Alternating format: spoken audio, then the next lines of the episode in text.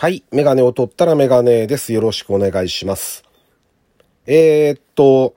また最近ちょっとあの、話せてない、気になったこととかをこう、いつも iPhone に書き溜めておくんですけど、あの、あんまり配信ができてなかったもんですから、その辺の話してないんですよね。で、まあ、どんな感じの話かっていうと、例えばまず一つ目話しますけど、タコライス。タコライスって皆さんご存知ですよね。で、あのー僕はね、知らなかったんですよ。20代入って結婚してからかな、初めて知って、で、うちのね、あの、妻のお友達がね、家に遊びに来て、タコスライスを作るって言ったんですよ。で、僕は、まあ、タコをスライスしたもの、タコ、タコ刺し？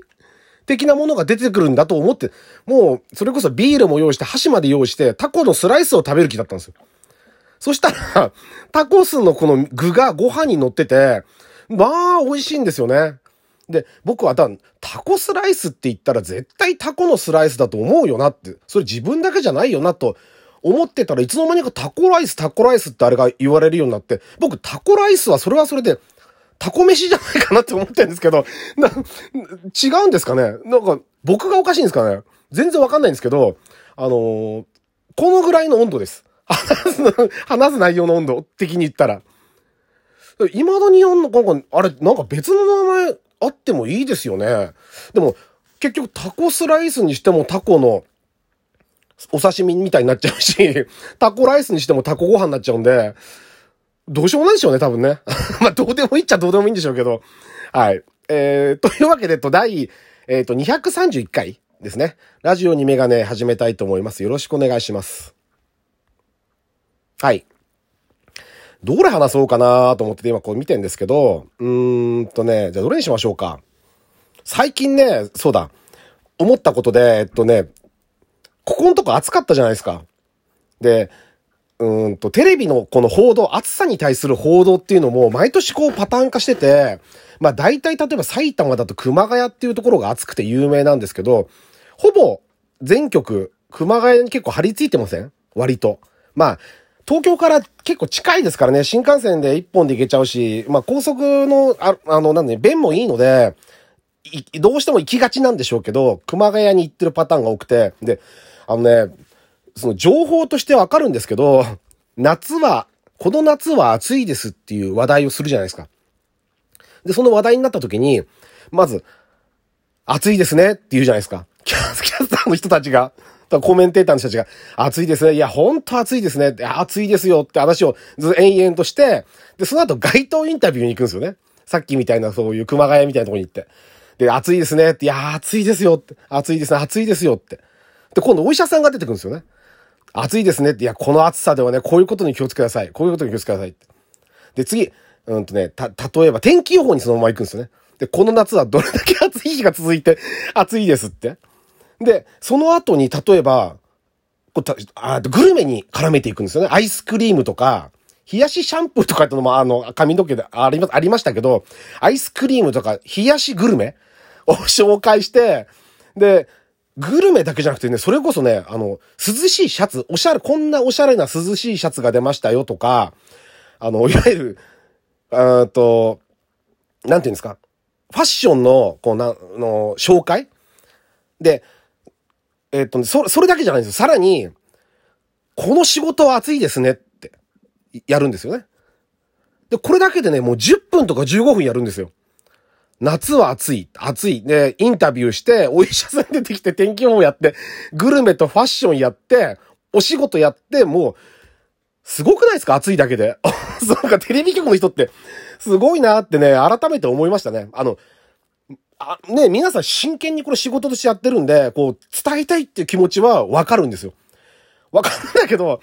あの、よく引っ張れるな、ここまでっていうのは、すごく思いますよね。うん。あの、まあ、見るのや、病んでっちゃうんですけど、途中で。あここの時は、あの、これ話そうと思って、も うここまでやるんだったら、暑いだけで、僕は次のニュースが見たいわけですよ。暑いのは分かったから、いや、次のニュースが見たいのにずっと暑いやってるから、メモして後で話してやるって思ってましたね。はい。あとね、どうしようかな気になって面白かった、面白いというか最近気になったのは、えっと、ネット、例えばそうですね、インターネット広告みたいなのあるじゃないですか。YouTube とかでも多いと思うんですけど、動画でこう、見せていく。あの、最初は全然違う話してるんですよね。あの、会社でパワハラを受けました、受けた。こんな会社辞めてやるって、これ絵でやってんですけど、で、こう、いつも飛ばしちゃうんだけど、もうなんしつけえなと思って、なんだよ、じゃあもう見るよと思って見てたら、なんか、先輩が上司と喧嘩するんですよね。で、揉めて、で、も仕事を辞めてやるって話になって、で、あのー、後輩が、そんないいんですかって奥さんも子供もいるのに仕事を辞めるなんてそんな簡単に言って、大丈夫なんですかって言うじゃないですか。だから、いや、あの、僕には、俺にはその仕事以外にも、しっかりとした収入があるから大丈夫だって言って、まあ結果 FX の話になってくんですけど、なんか機械が自動にやってくれて、お金が、ほっとくだけでお金が入ってくるみたいな。そんな、そんなの何ですか？僕全然そういうの、あの、興味がないというか信用してないんでやんないで関係ないんですけど、興味もないんだけど、なんか機械が、お金を預けると機械が勝手に相場をこう調べて、自動的に、あ、月何十万つったかな？が入るから大丈夫だっていう CM でしたね。あの、あれ、だ、大丈夫なんですかね？違法じゃないんですかね？あれ。僕わかんないんだけど。あとね、その手のシリーズでね、えー、っと、なんだっけ、探偵、探偵の話なんですよね。で、浮気調査かなんかしてて、で、それは最終的にマウスウォッシュ、マウスウォッシュの CM になりましたね。流れなんだか忘れちゃったんだけど、口臭が原因だったみたいです、確か。だ、だ、浮気されたのが口臭が原因だったのかな。それでマウスウォッシュに最後持ってくっていう すごいっすよね。あの、なんて言うんだろう。まあ、こういうラジオトークとかこういう収録もそうなんだろうけど、最初にどうやって引きつけるかっていうことですよね、きっと。だからそれ以外にも、例えば、えっとね、えー、っと、なんだ、モテない人、あ、じゃないや。もう、じゃないな。モテない人が出てきて、じゃないや、モテる人、モテ、今モテてて、で、昔モテなくて、で、っていう、ね、延々と見せられて、結果その髭の脱毛の CM になるとかっていうのもありましたね。あのー、もう全然なんか茶化すつもりでしか見てないんで、それがいいか悪いかわかんないんですけど、あのー、まあ、あれ、あれ、あれにかかる人もいるんだろうなっていう。で、あのね、やっぱすごいなと思うのは、ちゃんとそのね、僕の年代とか、なんか、ど、どっから情報がいってるのかわかんないですけど、あの、まあ、例えばなんだろう、SNS でもそうですけど、入ってくる、この広告が、な毛穴の汚れを取るとか、油症がどうだとか、なんかね、ちゃんとおじさん向けのが来るんですよね。男としてのたくましさを取り戻したくないかみたいな話とか、なんかすごいトラ遠回しに来てるんですけど、あの、そういうのが結構来るんですよね。だから、あの、まあ、よくできてるなって、ちゃんとあの、関心があるようなところに、こう行くように、どういう風に情報が漏れてるのか知らないですけど、あの、行くんだなっていう風に思いましたね、最近見てて。で、最後は、うんとね、そうだな、あと時間もありないんですけど、ちょっとあの、まあ、真面目な話というか、最近あの、思ったことであの、パラスポーツやってるじゃないですか、パラリンピック。で、僕はね、その、見てて、うんと、なんて言うんだろうな、いろんな見方があると思うんですよ、多分。で、実際こう、どういうふうに、レギュレーションがこう分かれてるじゃないですか。分けられてるじゃないですか。で、それ、区分がよくわからないんですけど、ちゃんとそれぞれ皆さん自分の、僕ほら前言ったじゃないですか。あの、マラソンも体重別にしてほしいとか、例えば、そういう風になっててもいいんじゃないかって。あの、相撲も体重別ライト級みたいなの作ってほしいとか。そういうは、いわゆるその、大きい人ばっかりが有利になるようなレギュレーションでやるのはちょっと違うんじゃないかなっていう。ボクシングとかもそうですけど、な、なるべくイーブンになるようになってんじゃないですか。で、そういう、こうなんだよ、分け方がきっとうまくいってるんだと思うんですよね。競技として成立するってことは。だそれで、そういう専門家の人がちゃんといて、多分みな、皆さんの選手の皆さんの意見を組んでやってるのかなっていう、そういうなんていう配慮みたいなものをすごく感じますよね。で、もう一個はその道具要は、やっぱり、じ、えっ、ー、と、オリンピックと違うのは、やっぱりどうしても道具を使わなければいけないじゃないですか。車椅子であったりとか、義足であったりとか。で、あ、あれは、あれのその専門の、その、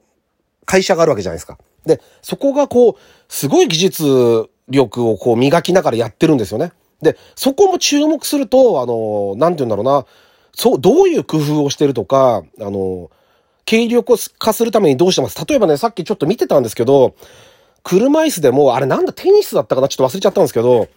うんと、専用の車椅子、まあ、100万円ぐらいするらしいんですけど、それを使ってるけど、世界のトッププレイヤーは、うんとね、フルカーボンっつったかな？で、1000万ぐらいするらしいんですよね。その車椅子が。でも、やっぱり、それを作るだけの、その競技に価値があるっていうことじゃないですか。で、それがとてもいいことなんですよね、やっぱり。で、技術力も磨けるし、それが例えば、うんと、これからの車椅子の進化にもつながるじゃないですか。モータースポーツがいずれこう、技術力が、がどんどんどんどん技術が市販車に移ってくるみたいに、高い技術が、どんどんどんどんこう、あの、なんて言うんだろう。一般の人のそういう使う道具にこう降りてくるっていうのは、すごくいいことだと思うんですよね。だから、そっちの面でもね、ちょっと注目したり、あともうちょっと情報が出ててもいいなと思いますよね。こういう道具を使ってますっていうのは結構出てるんですけど、それだけでもね、やっぱね、競技によってほんと特殊で、あの、ものすごいキャンバーっていうんですか？要はハの字にタイヤがなってる。で、転倒防止用にこうキャスターがついてたりとか、いろんなこう仕組みとか、ラグビーもポジションによって攻めと受けのポジションで、あの、種類が違うんですよね、乗ってる車椅子の。あの、そういうところがなんか、なんて言うんだろうな、そういう風に興味を持っても、それがフラットに見るっていうことだと思うんですよね。決して別にかわいそうな人がやってる競技ではないってことですよね。あれにね、誇りを持ってやってる方がいらっしゃって、で、とてもフラットに、あくまで競技として、もっとあの、たの、競技としてこちらも楽しんでみるっていう姿勢でいたいなっていうふうにはちょっと思いましたね。あの、今回特に少し考え方がまた変わって、あの、より良くなっていったらいいなとは思いました。はい。というわけで、メガネを取ったらメガネでした。ありがとうございました。